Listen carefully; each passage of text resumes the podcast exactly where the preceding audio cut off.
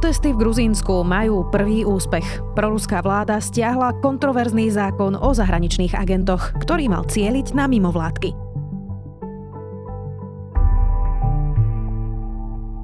Je pondelok 13. marca, meniny má Vlastimil a bude dnes polojasno až oblačno od 6 do 11 stupňov. Vítajte pri Dobrom ráne. V dennom podcaste denníka Sme moje meno je Zuzana Kovačič-Hanzelová.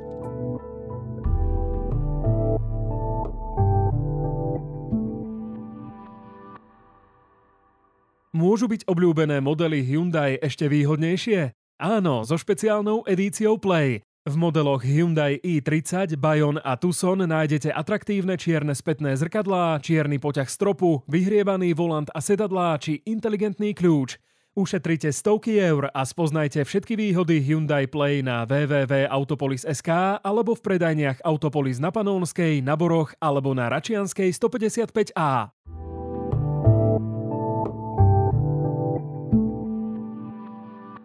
A teraz poďme na krátky prehľad správ. Irán a Saudská Arábia sa dohodli na obnovení diplomatických vzťahov, ktoré prerušili v roku 2016. Oznámil to Teherán po rokovaní zástupcov oboch krajín v Pekingu. Trojpruh na ceste pod Strečnom zrušia. Cesta je podľa okresného úradu v havarínom stave. Pruh mal byť dočasné riešenie, na ceste je už 13. rok. Dlhodobo mimoriadne vyťažená komunikácia je aj nebezpečná. Tunel Višňové, ktorý by mal tento úsek vyriešiť, je zatiaľ v nedohľadne. Od 20. marca prestane platiť vyhláška k izolácii ľudí pozitívnych na COVID-19 a o karanténe úzkých kontaktov. Znamená to, že osoby s covidom už nebudú mať 5-dňovú domácu izoláciu. Oznámil to Úrad verejného zdravotníctva.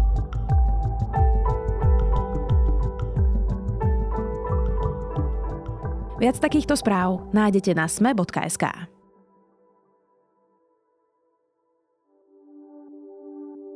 Gruzínci vyšli do ulic. Hromadné protesty sa začali, keď vláda prišla so zákonom o zahraničných agentoch. Podobný zákon platí už v Rusku a často sa zneužíva na pozastavenie, perzekuovanie a zatváranie mimovládnych organizácií či slobodných médií s kritickým postojom k vláde. We have seen this before. Protesters clenching the European flag as if their life depended on it. Drenched by government water cannon in a country that used to be a Soviet republic that wants to move closer to Europe, but is being pulled into Russia's orbit by pro-Putin oligarchs and politicians. Po protestoch parlament v piatok návrh zákona z parlamentu nakoniec stiahol. Prečo by nás malo zaujímať aj na Slovensku Gruzínsko? A prečo má Gruzínsko proeurópskych obyvateľov, ale pro ruskú vládu? Spýtam sa Borisa Strečanského, ktorý pôsobí v Tbilisi v East West Management Institute ako rozvojový pracovník so zameraním na občianskú spoločnosť. I came here because I, I know that my country belongs to Europe, but my government doesn't understand it. And we believe that this is a part of the big play. This is uh, Russia's play. So we are here to protect our country because we don't want to be part of Russia again. Pán Srečanský, prečo protestujú Gruzinci? Chcel by som povedať hneď na začiatok, že e, reprezentujem tu seba, svoje súkromné názory, e, nereprezentujem tu názory organizácie, pre ktorú pracujem. Chápem. Protestujú kvôli zákonu, ktorý predložila jedna poslanecká frakcia do parlamentu, ktorý má stigmatizovať a postihovať e, organizácie, neziskové organizácie a médiá, ktoré majú príjmy aj zo zahraničia. Mm-hmm. Vy teda pracujete v mimovládke e, priamo v Gruzinsku. Vás by to, keby takýto zákon bol, ako ovplyvnilo?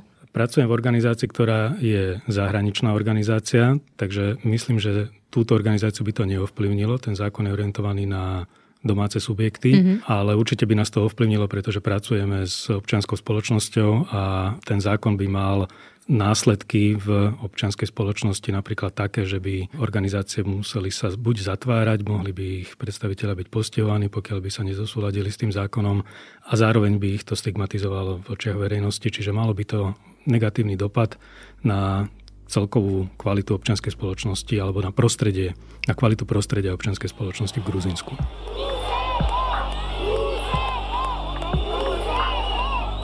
Ten zákon o zahraničných agentoch, e, to už sme videli e, v rôznych krajinách. Inak ostatne, veď aj Vladimír Mečer svojho času v 90. rokoch blúznil, že mimovládky sú zahraniční agenti, ktorí rozkladajú Slovensko zvnútra. A pokiaľ ide o mimovládne organizácie, nemám ku ním dobrý vzťah.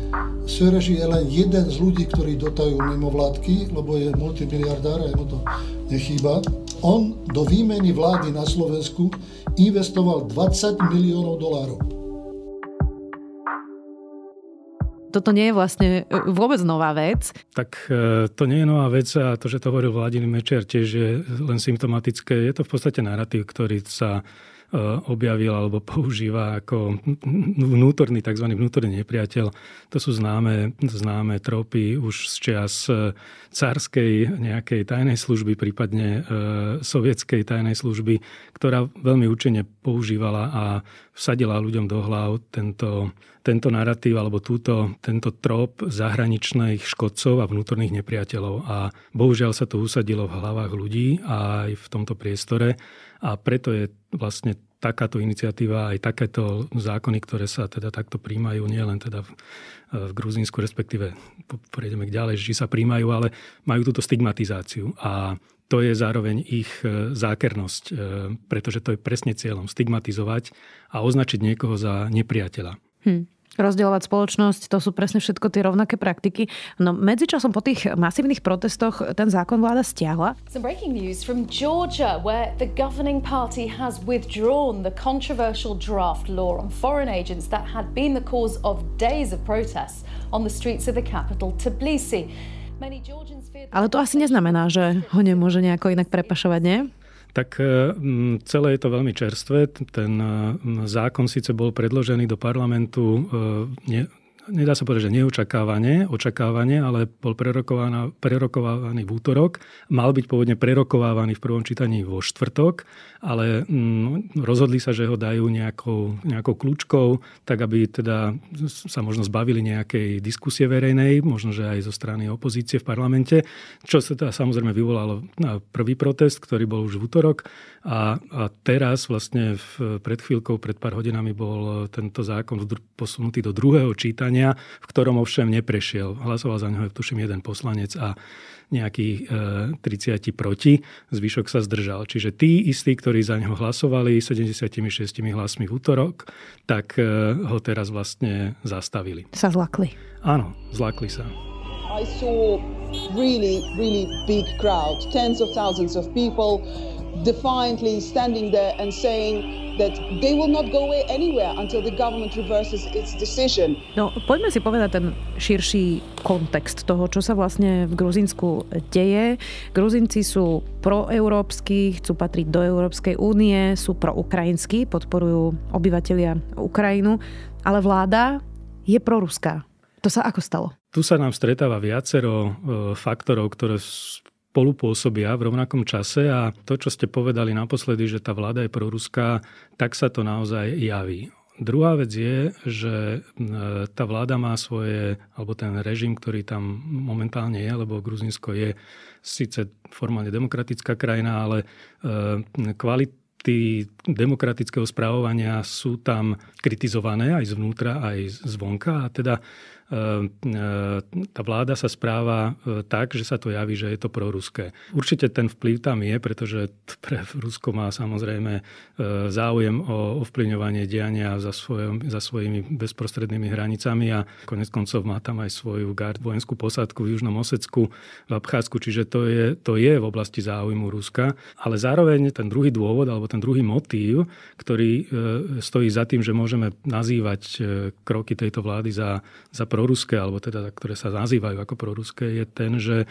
ide o záujem e, zabezpečiť si kontinuitu moci v demokratickom alebo v nejakom hybridnom režime, kde teda prechod moci z jednej strany na druhú je prirodzený kdežto um, kroky tejto vlády nasvedčujú k tomu, že, že sa snažia vytvoriť si situáciu, v ktorej bude ich situácia pred voľbami výhodná, tak aby vlastne mohli pokračovať v zabezpečení si politickej moci. Dobre, ale na Ukrajine tiež predtým, um, ako bol Majdan, tak uh, bola vlastne celá krajina roz, porcovaná medzi oligarchov. Aj to bol jeden z tých hlavných problémov, ktorý Ukrajina mala. Patrili mnohé médiá a tí chceli práve udržať e, pri moci vládu, aby ďalej mohli rýžovať na štátnych zákazkách a, a, a na korupcii. Tak toto je podobný príbeh v Gruzínsku? Tiež to je finančné záujmy oligarchov, peniaze, toto všetko majú spoločné? Ukrajina a Gruzinsko sú rozdielne krajiny. Samozrejme v niečom sú spoločné, možno v tej deklarovanej, alebo teda v, prípade Gruzinska deklarovanej ambícii, ašpirácii ísť európskou cestou, aj teda to deklaruje aj ich,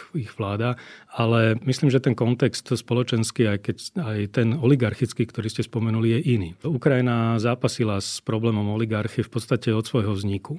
Miera rozvinutosti oligarchického ekosystému, ak by som to tak mohol nazvať, je, bola nepomerne odlišná oproti tomu, čo je v Gruzínsku. V Gruzínsku sa o oligarchii ako o nejakej téme začalo hovoriť až po roku 2012.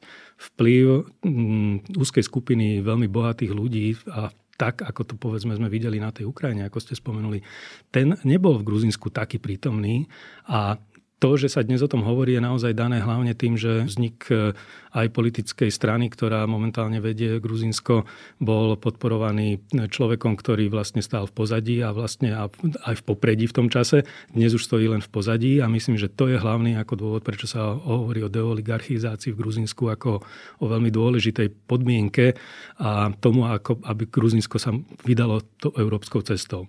Ale rozdiel je naozaj ten, že tá miera toho rozvinutosti toho oligarchického systému je iná na Ukrajine, alebo bola iná na Ukrajine oproti, oproti Gruzínsku. Hlbšie rozumiem. Mm, prirovnávajú protesty mnohí komentátori v Gruzínsku e, práve k Majdanu na Ukrajine. E, je to dobré prirovnanie? Je toto gruzínsky Majdan? Neodvážil by som sa to teraz presne takto povedať. E, možno ako priskoro to ešte hodnotiť, pretože je to všetko veľmi čerstvé. V každom prípade toto, tento hlas, ktorý zaznel z posledných niekoľko dní, bol veľmi výrazný a zároveň myslím, že aj pôsobil prekvapujúco a, dôst- a čoho potvrdením je aj napríklad ten ústupok, ktorý teraz tá vládna garnitúra urobila. Ale ja si predčasné hovoriť, kam sa to môže vyvinúť. Myslím si, že tu musíme byť ako triezvi.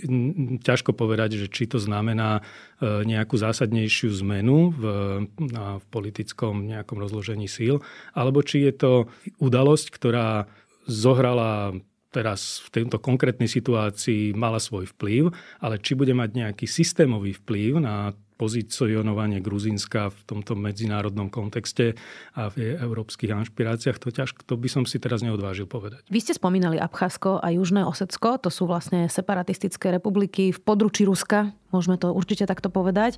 Ono je to pomerne nedávna skúsenosť eh, Gruzíncov s inváziou Ruska na ich územie. Georgia is in, in full regime of self-defense against unfounded and totally legitimate aggression from the Russian Federation. Ako toto vstupuje do tej atmosféry v krajine, keď sú teraz protesty, boja sa a Gruzinci opäť práve po invázii na Ukrajine, ktorá, je, e, ktorá mala teraz ročné výročie, že, že im naozaj ide o nejakú existenciu? Je toto niečo, čo vzbudovalo to napätie?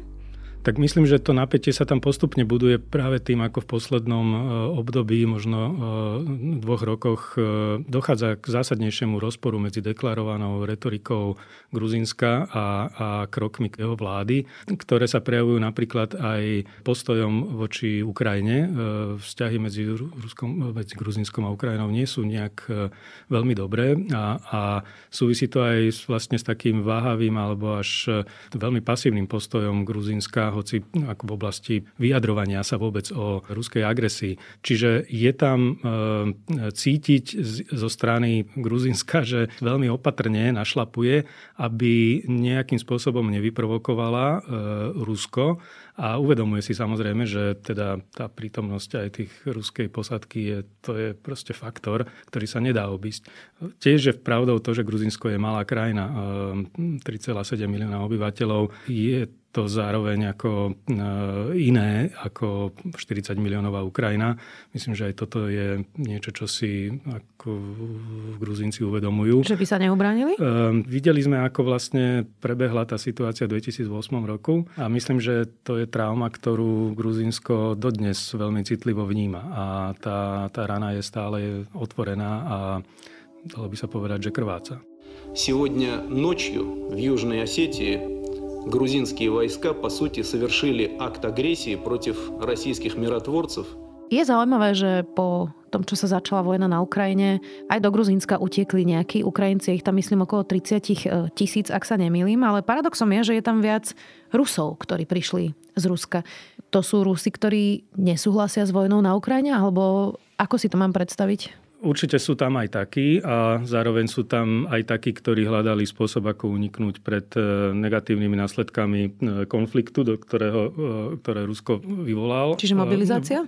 Aj pred mobilizáciou, ale tých vln tam bolo viacero. To bolo veľmi vidno aj v tom februári, ako náhle vypukla vojna, tak do Gruzinska začali prúdiť Rusy a pritom ešte tá mobilizácia nebola faktorom. V septembri to prišla tá druhá vlna, kedy vlastne bolo jednoznačne snaha uniknúť pred ako povolávacím rozkazom.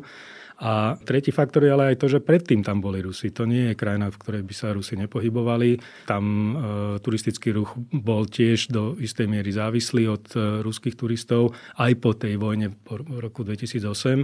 A preto je celkom prirodzené, že asi aj týmto smerom tam e, Rusi prichádzali. Navyše tam nebola vízová povinnosť, takže je to veľmi ako liberálny režim z hľadiska ako vstupu a výstupu. Čo zase má aj svoj dôvod, pretože v Rusku žije e, mnoho sto tisíc Gruzínov, alebo teda Gruz, pôvodom Gruzínov. Takže áno, v súčasnosti v Gruzínsku je veľa Rusov, časť z nich sú proti vojne, časť z nich je tam pragmaticky na úteku, časť z nich e, ďalej podniká v oblastiach, ktorých podnikali predtým. Sú to väčšinou mladší ľudia, či ľudia s prostriedkami, ktoré umožňujú vlastne fungovať v cudzej krajine a zároveň si tak zabezpečiť nejakú ekonomickú existenciu. Takže je to všeho chuť. Vy žijete v Tbilisi. Hm, ako to tam vyzerá, keď e, tam koexistujú Ukrajinci s Rusmi? V Tbilisi je atmosféra taká, že keď sa prechádzate po uliciach, tak e, každých 100 e, metrov nemôžete nevidieť ukrajinskú vlajku, nemôžete nevidieť grafity na stenách, ktoré ktoré hovoria o tom, ako Putin vraždí deti, prípadne ako je e, sláva Ukrajine. Čiže tá, tá orientácia, ktorá tam na vás, vás atakuje, je jednoznačne proukrajinská a protiruská. Ako to funguje? No funguje to aj trochu tak, že ten prílev Rusov cítiť ekonomicky, No, oni zmenili nejakých 2,8 miliardy amerických dolárov za, za posledný rok, že nakúpili ako gruzinskú menu, čo je ako ďaleko najväčší alebo zahraničný e, kapitál, ktorý vlastne prišiel do Gruzínska výsledkom, čo sa gruzínske láry tiež posilnilo o nejakých, neviem, 20% To znamená, má to vplyv na ekonomiku. Je to istý dopyt, ktorý samozrejme sa odráža aj teda na tej vnútornej spotrebe a e, v tej oblasti ako e, turisti, teraz by som nevedal, že turistického ruchu, ale skôr bývanie, gastro, služby, tak si predstavte, že, že vlastne tam ste spomenuli 30 tisíc e, Ukrajincov, ale tam je možno 100 tisíc Rusov a možno aj viacej, lebo tie čísla sú veľmi ako premenlivé, oni proste prichádzajú, odchádzajú, ale ako to cítiť aj na uliciach, aj v reštauráciách, aj na verejných priestranstvách, že vlastne tá prítomnosť je tam masívna. To znamená, má to aj ten ekonomický efekt. A teraz e, z pohľadu povedzme e, majiteľa nejaké reštaurácie alebo majiteľa nejakej vinotéky alebo aj výrobcu vína, tak je to istý, ako, mm, má to svoj ekonomický význam z jednej strany. No z druhej strany je tam táto emócia. Čiže je to rozporúplné. Inými slovami chcem povedať, že je to rozporúplné, a, ale e, zatiaľ som nezachytil nejakú, nejakú som povedal, že eskaláciu alebo nejaké, nejaké, nejaké tenzie, ktoré by z toho vyplývali. Zatiaľ tam koexistujú všetci v nejakom zmieri. Vy ste mi hovorili pred začiatkom nášho rozhovoru, že uh, idete naspäť teraz e, do Tbilisi, my sa rozprávame v Bratislave. Aj na tým uvažujete, že by sa to niekde mohlo aj zvrtnúť, tak ako sa to zvrtlo na Majdane, kde začali snajperi strieľať do davu, zomrelo tam viac ako 100 ľudí, ktorých zavraždila vláda e, Viktora Janukoviča. Uvažujete nejako aj nad svojou bezpečnosťou? Takto, že porovnávať Ukrajinu v 2014 a, a, a Gruzínsko v 2023 si myslím, že nie je úplne presné. Aj v tom, že, že v prípade Gruzínska predsa len tá situácia ako je odlišná v tom, že v Gruzínsk, na Ukrajine išlo o, o zásadnú zmenu e, zahranično-politickej orientácie krajiny. Toto zatiaľ v Gruzinsku navonok alebo takto deklaratívne, ako to ten Janukovič urobil, vtedy neprebehlo a tým pádom je ťažko by sa to dalo takto vyhodnotiť. Čiže áno, tam rastie napätie medzi tým, ako sa správa vláda a tým, aké sú preferencie obyvateľstva, ktoré je jednoznačne orientované proeurópsky, proatlanticky. Ale či je teda to zrele na takúto erupciu, ako, ako nastala na tom Majdane alebo v Kieve v tom čase, to, to neviem odhadnúť, ale myslím si, že to nevie nikto odhadnúť, ani keby sme vedeli, že čo sa nastane v budúcnosti, tak to by bolo trošku iný svet. Takže treba byť opatrný, samozrejme, e, ale môj odhad je, že situácia tam týmto rozhodnutím vlády e, znamená akýsi time-out, minimálne v tejto téme, a zároveň aj otvára otázky, ako ďalej bude táto vláda sa správať v, vo svojom pozíciovaní sa vo vzťahu k Európe. Nesmieme zabudnúť napríklad aj, aj voči svojim spojencom, ktorým, medzi ktorými patrí Spojené štáty. E, poviem len taký príklad. Tak e, e, niekedy koncom januára som zachytil, že bol na návšteve vo Washingtone minister obrany Gruzínska a podpísal tam isté memorandum s Spojenými štátmi, s, s ministerstvom obrany o spolupráci. Gruzínsko je súčasťou skupiny krajín, ktoré sa usilujú stať členmi Európskej únie, má intenzívne kontakty s európskymi inštitúciami. To znamená, sme, ako, sme trochu v takejto situácii, že jedna vec je to, čo sa deje vnútropoliticky, druhá vec je, že ako sa to pretaví potom do nejakých aj konkrétnych praktických krokov. Um, Takže mm, ja osobne nejak nepociťujem nejakú hrozbu v zmysle toho, že by Eh, som išiel do nejakej veľmi nestabilnej krajiny, to vôbec nie. Eh, myslím si, že zaznel hlas eh, verejnosti, čo je úplne normálne, pokiaľ zástupcovia verejnosti v politike ignorujú preferencie nie nepodstatnej časti verejnosti. No tak potom ľudia idú a povedia svoj názor a toto sa vlastne stalo aj v tom Gruzínsku. We all know it has been implemented in Russia, it has been implemented in Belarus, and we don't want to be part of uh, ex-Soviet Union. We want to be part of European Union. We want to be pro-West. Prečo by niekoho, kto nás teraz počúva zo Slovenska, malo zaujímať, čo sa deje v Gruzínsku? Predpokladám, že ľudia úplne nemajú prehľad ani o tom Abcházsku a Južnom Osecku, ani to Gruzínsko ich nejako zásadne nezaujíma, ale keď sa nad tým zamyslíme, je to tiež malá krajina, podobne ako Slovensko. My síce susedíme s Ukrajinou, nie s Ruskom, ale ak by Rusko vyhralo vojnu, budeme susediť s Ruskom, tak v tomto kontexte by nás malo zaujímať, čo sa deje v Gruzínsku? Určite áno. My vidíme, ako ten najzásadnejší faktor je to, čo sa deje dnes na Ukrajine. A to bude mať dopad ako na Slovensko, tak aj na Gruzínsko. Ako ste povedali, Gruzínsko a Slovensko sú malé štáty, ktoré, ktorých jedinou nejakou zmysluplnou stratégiou svojho rozvoja je vytváranie dobrých vzťahov a partnerstiev s krajinami, ktorými zdieľajú spoločné hodnoty. A my vidíme, že Gruzinsko e, má svoju dlhodobú negatívnu skúsenosť s Ruskom. A ak by som to mal porovnať so Slovenskom, tak e, mám pocit, že ľudia tam sú ďaleko viacej zorientovanejší v tejto otázke, že kde je sever. Čiže oni si to veľmi dobre uvedomujú. A prečo by malo byť pre nás Gruzinsko dôležité? Tak každý každá krajina, ktorá má ambíciu sa stať súčasťou rodiny európskych štátov a zároveň posilňuje to, čo nazývame európske hodnoty. A to je jeden hlavný záujem.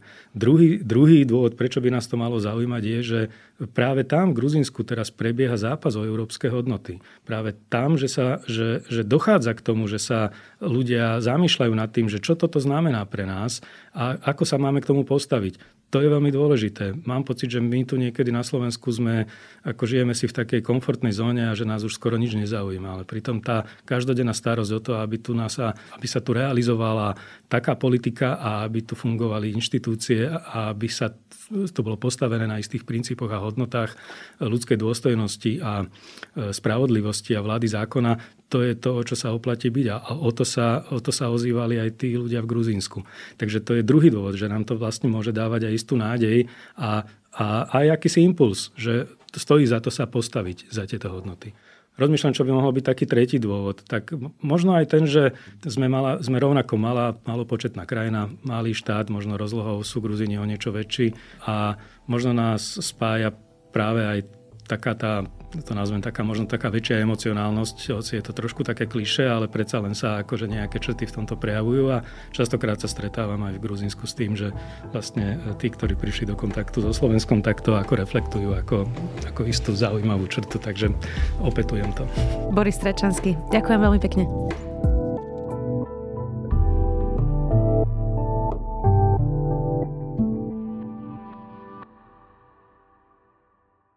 Škoda Auto Slovensko oslavuje jubileum 30 rokov.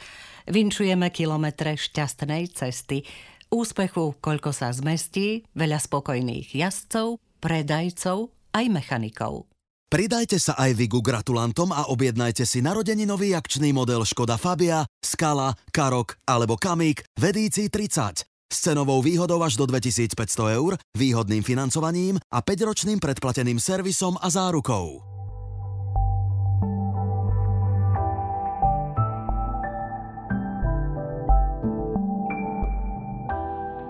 Používate TikTok, asi by vás malo zaujímať, že v Česku ho už považujú za bezpečnostnú hrozbu a zakázať ho úplne chce USA. Čo vlastne TikTok zbiera ako informácie o vás? Čo s nimi robí? A mali by ste ho radšej vymazať zo svojho telefónu? Kolegyňa Renata Zelná sa pozrela v svojom článku na TikTok a je to aj môj zaujímavý tip na záver. Želáme vám úspešný štart do týždňa. Do počutia opäť zajtra.